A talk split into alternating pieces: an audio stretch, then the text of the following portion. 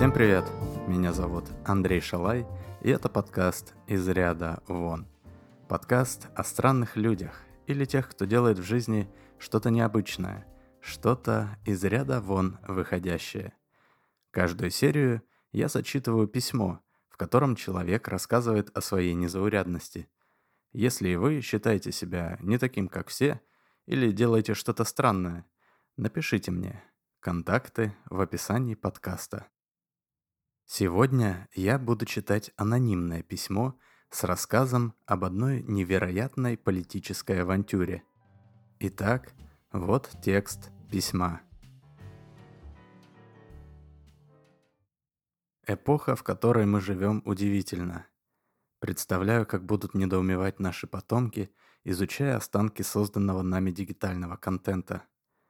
То, что творится у нас в головах, сложно представить, не поглотив ту информацию, которая обрушивается на нас каждый день. В телеграм-каналах посты о бомбардировках, разрушениях и прилетах чередуются с рекламой ставок на спорт. В ютубе комики хохочут над дурацкими шутками, а пропагандисты призывают к священной войне. Фудблогеры рассказывают, как приготовить идеальный плов, а уехавшие из страны интеллигенты рассуждают о России после Путина. А Россия тем временем воюет. Воюет озлобленно и ожесточенно. Воюет войну, которую любой россиянин в каком-нибудь приторном 2006 году назвал бы преступной, мерзкой и, скорее всего, вообще нереальной. В 2023 году эта война мало того, что реальна, она повсюду. Да, напрямую в ней участвует не так уж много людей, если сравнивать со всем населением России но ее информационные щупальца дотягиваются до самых отдаленных уголков страны. Погибшие на фронте среди друзей и знакомых, сборы денег на нужды СВО в домовых чатах, новости о том, как вернувшиеся с войны участники СВО кого-то зарезали или изнасиловали. Все это отравляет общество, которое изо всех сил старается войну не замечать. Я сам какое-то время старался свести к минимуму точки соприкосновения с информацией о войне, по крайней мере, до того момента, как я вляпался в ту историю, которую я и хочу вам рассказать. А история эта об одной грандиозной авантюре. Об авантюре, которую я должен был спланировать и реализовать. Из соображений безопасности я представлюсь вымышленным именем, пусть будет Сергей. Это поможет мне цитировать некоторые диалоги. Остальные имена тоже, разумеется, вымышлены. А причину, по которой я вообще решил вынести эту историю в публичное поле, я расскажу в конце своего письма. Но вот немного настоящих данных обо мне, чтобы лучше понимать мою историю. Я живу в Санкт-Петербурге и занимаюсь организацией мероприятий под ключ. Корпоративы, тимбилдинги, форумы и конференции. В общем, любые мероприятия, где нужно организовать взаимодействие большого количества людей. И если я за что-то берусь, то я отвечаю за все. За логистику, за питание, за развлечения, за безопасность гостей, за коммуникацию подрядчиков между собой, за материальное обеспечение. Я всегда полностью контролирую процесс. И именно мой профессионализм, моя любовь к деталям, чувство ответственности, все эти замечательные качества сыграли со мной злую шутку. Я стал их заложником. В июне 2022 года я участвовал в подготовке и проведении Петербургского международного экономического форума. Это именно тот международный форум, на котором за слово «международный» отвечали представители запрещенного в России движения «Талибан» и разные городские сумасшедшие из Европы и Америки. Понятное дело, самыми важными частями этого мероприятия рулили москвичи, но некоторые организационные вопросы второстепенного порядка доверили нам, питерцам. Конкретно я отвечал за сопровождение представителей региональных элит. Нет, не губернаторов. Их вели сотрудники администрации президента. Я занимался всевозможными замами губернаторов, региональными министрами, а также крупными региональными предпринимателями. На этом экономическом форуме я работал не первый год, поэтому большинство процессов были уже отлажены. Все работало практически в автоматическом режиме. Мне оставалось лишь иногда корректировать некоторые детали. И учитывая, что кадровая ротация в регионах в последнее время идет относительно вяло, С большинством моих подопечных я работал и на предыдущих форумах. Отношения у нас были, можно сказать, доверительные. И вот, когда официальная программа закончилась, неофициальная тоже, мы сидели вечером в ресторане, принадлежавшем одному из делегатов. Утром гости улетали или уезжали по домам в свои области и республики. Мы, как обычно, обсуждали какие-то запомнившиеся события с форума или с банкета. И тут один сибирский делегат совсем не в тему спросил. «Серег, а ты вообще за войну или против?» Выпалил он и пристально на меня посмотрел. Да я как бы не особо в теме. Попытался я аккуратно уйти от ответа. У меня работы по горло. Один ивент заканчивается, следующий начинается. Мне некогда политикой заниматься. «Да ты не ссы, Серег, мы же свои!» Продолжил наседать сибиряк. Остальные, кстати, совершенно не удивились такому вопросу. Видимо, сговорились. «Юрий Васильевич, как не ссать-то? Быть против войны сейчас опасно. Так и присесть можно». «Ну так и сказал бы, что ты двумя руками за». Я начал соображать, что ответить на провокационный вопрос, но обстановку разрядил один из уральских гостей, тот, кому принадлежал ресторан. «Да расслабься, Серег. Мы не собирались тебя в чем-то подловить. Это была финальная проверка». После этого у меня за спиной внезапно появился официант с подносом. «Будь другом, положи телефон на поднос. Есть серьезный разговор, и лучше перестраховаться», — вежливо попросил хозяин ресторана. После этого в разговор вступил молчащий до этого представитель Петербургского заксобрания. «Сереж, тебе-то чего бояться? Бояться нужно нам. И поэтому мы решили обратиться к тебе за помощью». «И чем же я могу вам помочь? Я же обычный ивент-менеджер». «Ну, не прибедняйся, Сереж. Есть три причины, почему мы обратились именно к тебе. Во-первых, ты лучший организатор из всех, кого я знаю. Во-вторых, ты наш, питерский, там, в Москве, у людей совсем крыша поехала. Питер – лучшее место для того, чтобы провернуть нашу затею. И то, что ты местный и все тут знаешь, нереально все упрощает.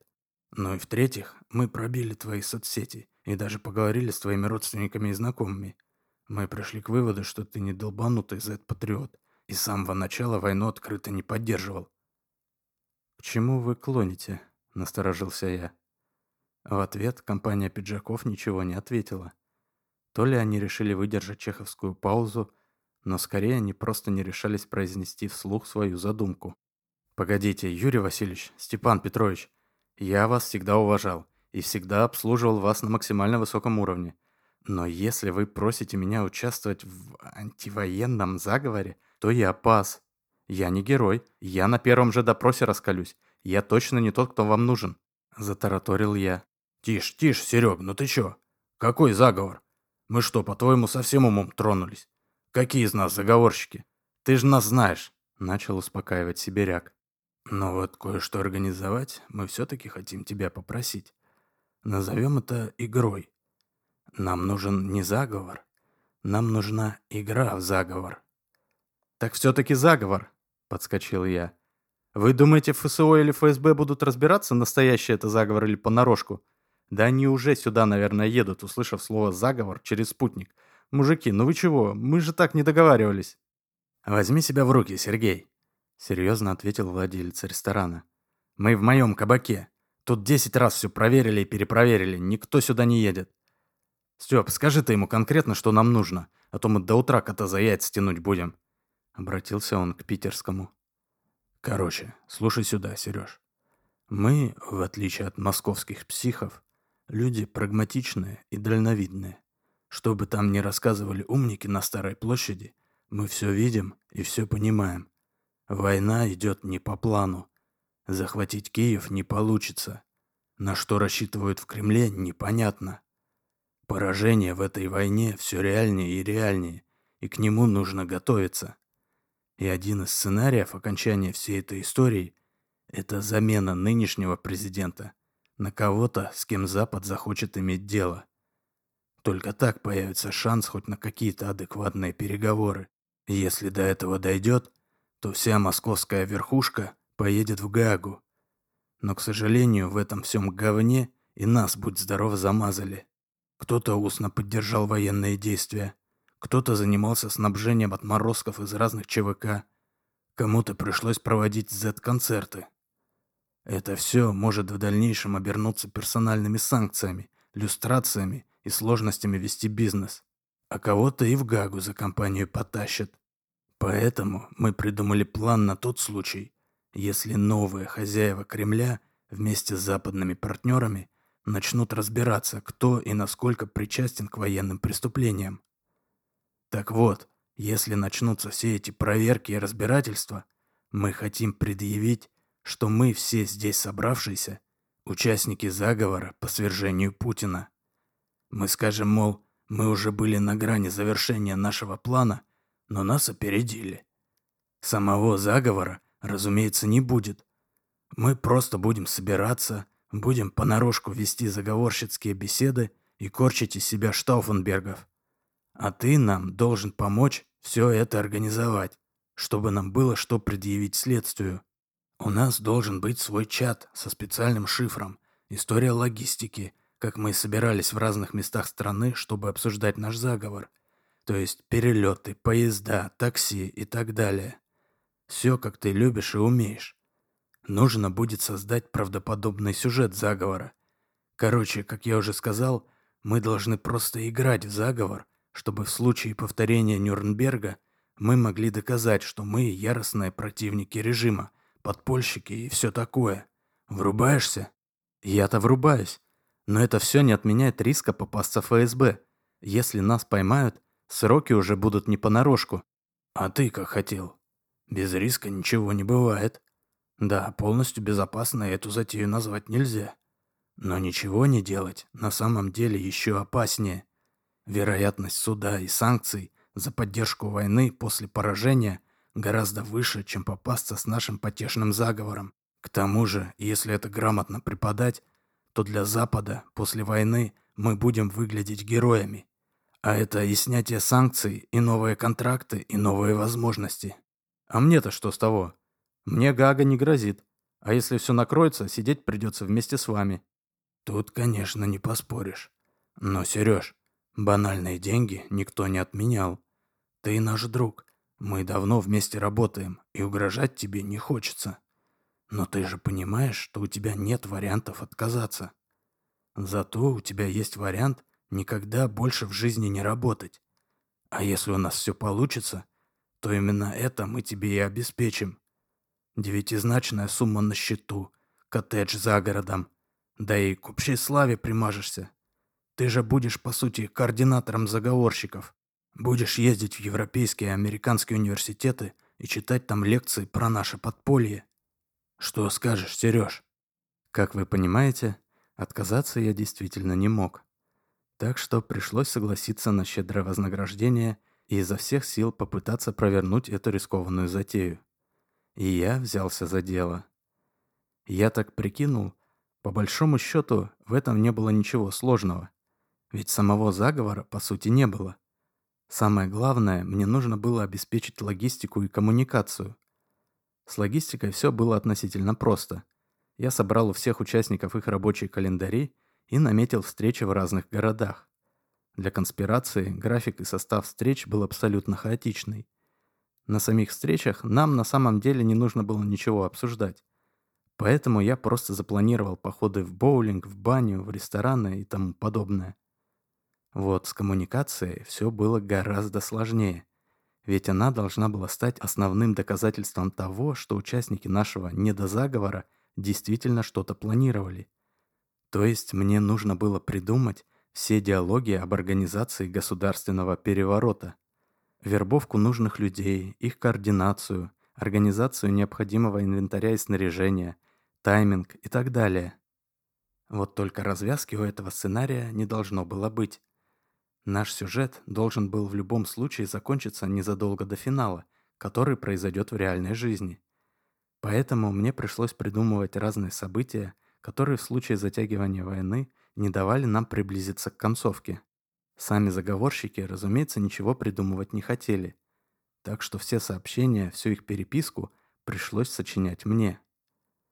Потом нужно было всю эту переписку зашифровать, но тут я не стал изобретать велосипед и вспомнил книжный шифр из 17 мгновений весны. книгу для разгадки шифра я оставлю в секрете из соображений безопасности. Мы накупили телефонов с левыми симками, и в мои обязанности теперь входило написание в чате реплик с этих телефонов по заранее написанному сценарию. Телефоны хранились в моей квартире в специально купленном сейфе, в котором был встроен механизм уничтожения содержимого при попытке взлома и при вводе специального кода. Так что при штурме ФСБ я мог быстро уничтожить все улики. По плану, после того, как все это безумие кончится, каждый из участников заговора смог бы предъявить один из этих левых телефонов и заявить, дескать, смотрите, я в этом чате обсуждал свержение режима, я участник сопротивления. Написание сценария у меня заняло больше всего времени, но и спешки никакой не было. В конце лета 2022 года конца войны еще и близко не было видно. Но в ноябре у меня уже была готова основная часть диалогов, и мы приступили к реализации нашего плана. Поначалу все шло на удивление гладко. Мы собирались в разных уголках страны, тусовались и отдыхали. А все наше сопротивление режиму сводилось к хитрому подмигиванию, ну и осторожному стебу. И то только когда градус алкоголя начинал этому способствовать. Но везения нам хватило лишь на пару месяцев. В феврале 2023 года мы собрались нашей компанией в одном из воронежских спортбаров смотреть Лигу чемпионов. Чтобы нам никто не мешал, мы сняли все заведение целиком, и кроме официантов, охранников и нас там никого не было. По крайней мере, мы так думали. Первый тайм кончился, мы сидим, пьем пиво, обсуждаем игру, как вдруг к нам за столик подсаживается мужик средних лет, одетый в джинсы и толстовку, Охранники было к нему подскочили, но Степан Петрович жестом их остановил и отправил к выходу. Уверенность незваного гостя и его слегка наглая ухмылка на лице намекали на то, что это не случайный посетитель. «Что вам нужно?» — сухо спросил Степан Петрович. «Да вот, футбол хочу посмотреть». Продолжая улыбаться, ответил гость. «Это закрытое мероприятие, только для своих». «А вы, значит, свои, так?» «Давай без ребусов. Ты кто такой?» – нетерпеливо встрял Сибиряк. «А вы как думаете?» «ФСБ?» – аккуратно поинтересовался я. Было страшно, но я не паниковал. Прямых доказательств заговора у них быть не могло.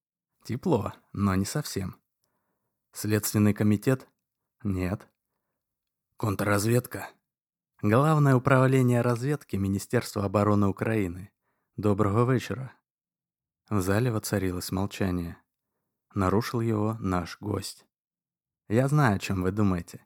Если мы смогли вас отследить, то и ваши чекисты тоже наверняка уже давно у вас на хвосте. Я, конечно, не могу утверждать на сто процентов, но, на мой взгляд, это маловероятно. Нам скорее повезло, что мы на вас вышли. А ваши ищейки заняты сейчас добычей покрупнее, без обид. «И как вы нас нашли?» — спросил Сибиряк. Шершеля фам, господа, классика. Жена одного из вас дружит с института с женой депутата Верховной Рады.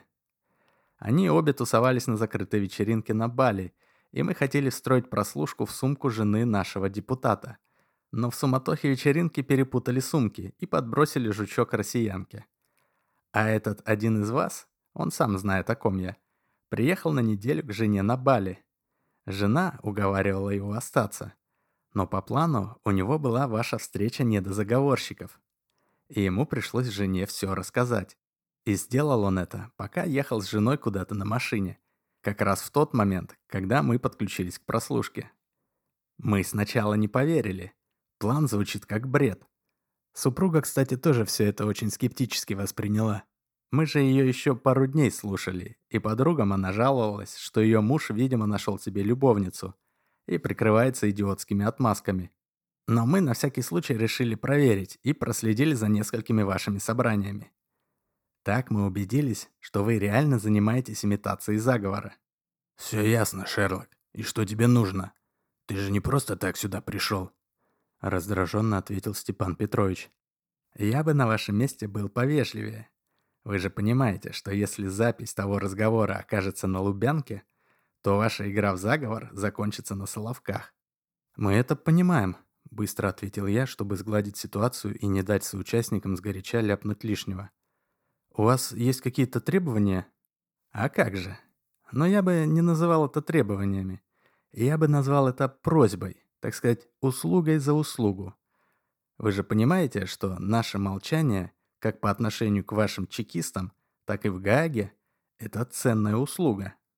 Она-то ценная, но если вы хотите, чтобы мы сливали вам данные или укрывали ваших шпионов, то забудьте. За наш потешный заговор нам может и грозит срок, но работа на вас – это перспектива знакомства с новичком или полонием. Не переживайте, мы прекрасно понимаем, что подпольщики из вас как из говна пуля, так что мы придумали для вас абсолютно безопасное задание, которое, тем не менее, очень нам поможет. И что нужно делать? Вам нужно всего лишь снять фильм. Фильм? Вырвалось сразу у нескольких заговорщиков. Ага, документальный. Вам нужно снять документальный фильм. Точнее, использовать ваши ресурсы, чтобы организовать и проплатить съемку документального фильма. И что это должен быть за фильм? В этом и есть гениальность нашего плана. Вам нужно снять фильм, который сейчас в России воспримут как акт истинного патриотизма – но на самом деле он станет грозным оружием, когда закончится война. Это должна быть документальная лента об известных россиянах, которые активно поддерживают войну. Те, кто собирает и жертвует деньги на покупку дронов, прицелов, оружия, автомобилей и так далее. Тех, кто выступает с концертами на оккупированных территориях. В фильме нужно будет взять интервью у всех, кто косвенно участвует в войне при помощи своих денег или влияния. Бизнесмены, артисты, блогеры, политики. Все они должны на камеру рассказать, как именно они поддерживают армию. Вы догадываетесь, к чему я клоню? Я догадался, но не решился сказать об этом вслух. Остальные, видимо, тоже. Гость, выдержав паузу, продолжил. Когда Путина не станет, все будут пытаться отрицать поддержку войны. Документы будут уничтожать, либо причастные будут заявлять, что их заставляли обеспечивать армию. А фильм быстро разлетится по пиратским сайтам, и его нельзя будет удалить. Он будет, по сути, переписью всех участников преступной войны, да еще и с признательными показаниями на камеру. Нам останется лишь обратить на него внимание мировых политиков, которые отвечают за персональные санкции. Вам, кстати, от этого тоже прямая практическая польза – все ваши конкуренты, которые окажутся в этом фильме, надолго останутся под санкциями, даже после войны. А это значит, для вас больше места на послевоенной поляне. И как нам заставить всех перечисленных участвовать в вашем фильме? Не, ну мы что, всю работу за вас должны делать? У вас же есть человек, который занимается организацией. Вот пусть он и займется. Украинец пристально посмотрел на меня. Не переживайте, вам главное начать. Как только про фильм начнут хоть немного говорить, все сами на перегонки побегут к вам записываться. Халуям же важно задокументировать свою лояльность. Так что, повторюсь, вам нужно лишь вложить бабки в продакшн, ну и заполучить первых маломальских знаменитых спонсоров войны. Короче, я надеюсь, мы друг друга поняли. Я не собираюсь брать с вас какие-то расписки или шантажировать вас. Не существует ни одной причины, по которой вам было бы выгодно отказаться от нашего плана. Так что я верю, что вы справитесь. Дерзайте, мы с нетерпением ждем ваш фильм». После этих слов он ободряюще кивнул и направился к выходу, не дожидаясь нашей реакции на его заключительную тираду. Досматривать футбол не было никакого настроения, и наша хмурая компания недозаговорщиков отправилась в отель. Горькая ирония судьбы. Мои наниматели не могли отказать украинскому разведчику по той же причине, что и я не мог отказать им. Отказ сулил серьезные проблемы, включая опасность для жизни. Согласие же предполагало крупные барыши. Поначалу я был очень подавлен. Но потом, еще по дороге в гостиницу, я понял, на самом деле съемки такого фильма гораздо менее рискованные, чем наш недозаговор. Ведь если путинский режим не рухнет, Фильм о поддержке СВО всеми будет восприниматься как полезный культурный продукт, за который могут даже и наградить. А если рухнет, то сработает план украинской разведки, и мы тоже будем на коне. Мы в любом случае будем в выигрыше. Эти размышления меня очень приободрили. Наше общее решение о том, что мы беремся за съемки фильма, мы приняли достаточно быстро. Вернувшись в отель, мы собрались в номере сибиряка. Он достал из чемодана бутылку виски и сделал несколько больших глотков прямо из горлышка. Потом он пустил бутылку по кругу, а сам взял салфетку и молча ручкой написал на ней два слова «да» и «нет». Немного подумав и оглядев присутствующих, он, продолжая молчать, поставил ручкой галочку под словом «да» и передал салфетку в догонку за бутылкой виски. Через несколько минут к сибиряку, пройдя круг, вернулись бутылка и салфетка. На салфетке было семь галочек под словом «да». Сибиряк довольно ухмыльнулся и приподнял бутылку. «Ваше здоровье!» – тихо сказал он и выпил. Потом он взял зажигалку и поджег салфетку. Вот так я стал продюсером документального фильма. И, как выяснилось, снимать такой фильм было не так уж сложно. Главное было найти людей, героев нашей документалки. А сам съемочный процесс состоял на 80% из интервью, где наш ведущий задает вопросы гостям. Остальные 20% – это кадры с демонстрацией купленных для фронта вещей. Ну и немного фронтовой хроники, которую нам любезно предоставили военкоры взамен на упоминание их имен в титрах. Ведущим я взял одного из своих подрядчиков, которого нанимал вести конференции и корпоративы. Да, интервью это немного другое, но он мог спокойно убедить участвовать в идиотских конкурсах топ-менеджеров нефтегазовых компаний. К тому же у него хорошо были поставлены речь и голос. Так что брать интервью у крупных бизнесменов или звезд шоу-бизнеса для него было вполне посильной задачей. Найти самих героев нашей документалки было чуть посложнее но тоже вполне выполнимо. Тут помог уже мой опыт работы с бизнесменами и артистами. План был такой. Я начал искать в интернете тех, кто сам уже открыто заявил о своем сборе денег на нужды СВО. И связался с теми из них, кого я уже лично знал по работе. Многие поначалу отказались участвовать, но несколько человек согласились. Этого было достаточно для старта. Благо люди эти были достаточно известные. Параллельно мы запустили кампанию в соцсетях с объявлением о том, что мы снимаем документальное кино о настоящих патриотах. Дескать, в съемках уже приняли участие известные представители бизнеса и эстрады.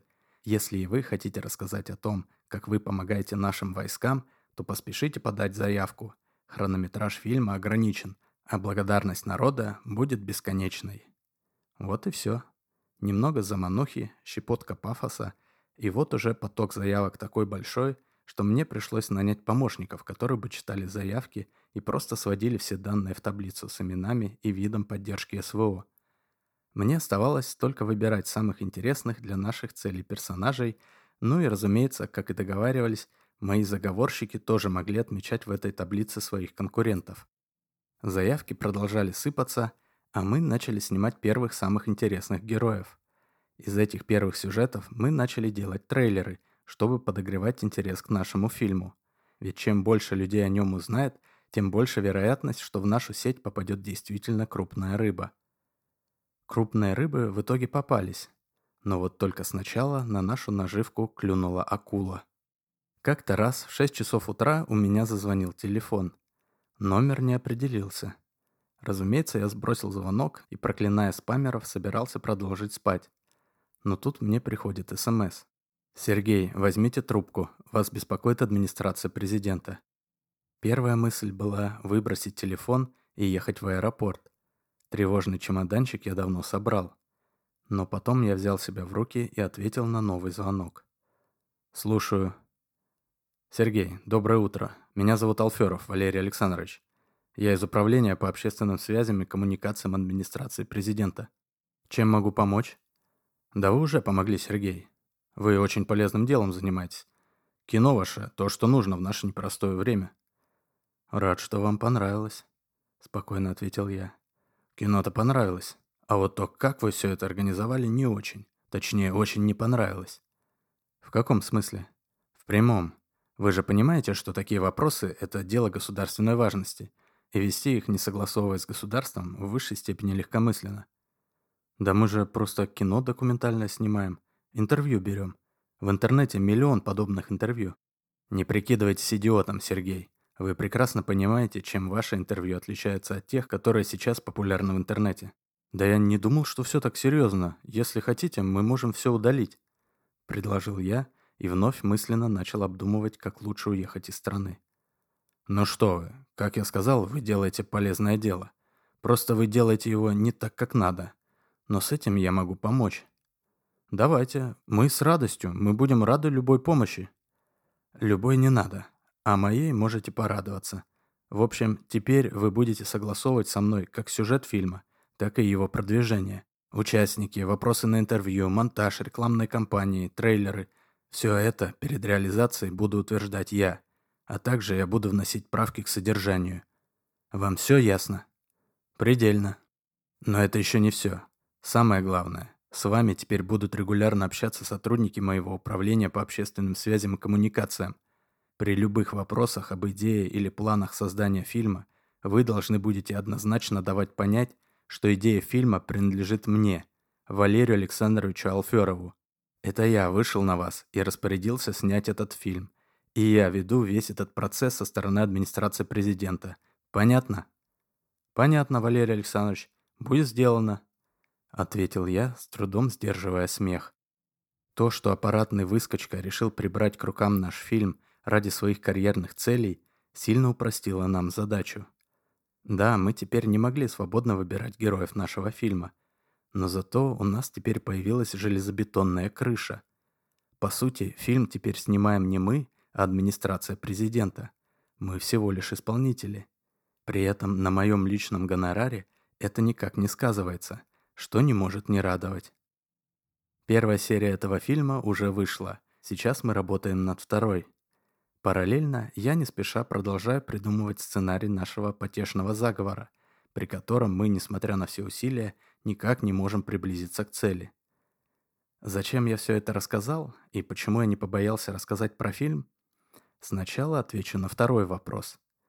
Новости о нашем фильме побудили многих других кремлевских халуев сделать что-то подобное, и сейчас появилось уже много других подобных проектов – так что пусть теперь на Лубянке поломают голову над тем, какой именно фильм заказали украинцы. А рассказал я о нем, потому что мне хочется зафиксировать. Когда время все расставит на свои места, и война в Украине станет позорной страницей российской истории, мои подопечные и люди, подобные им, так называемая элита, предъявят общественности свои потешные заговоры. А вот обычным людям которые измазались в крови и позоре так называемой специальной военной операции, отмыться будет нечем. Спасибо за внимание. Якобы Сергей.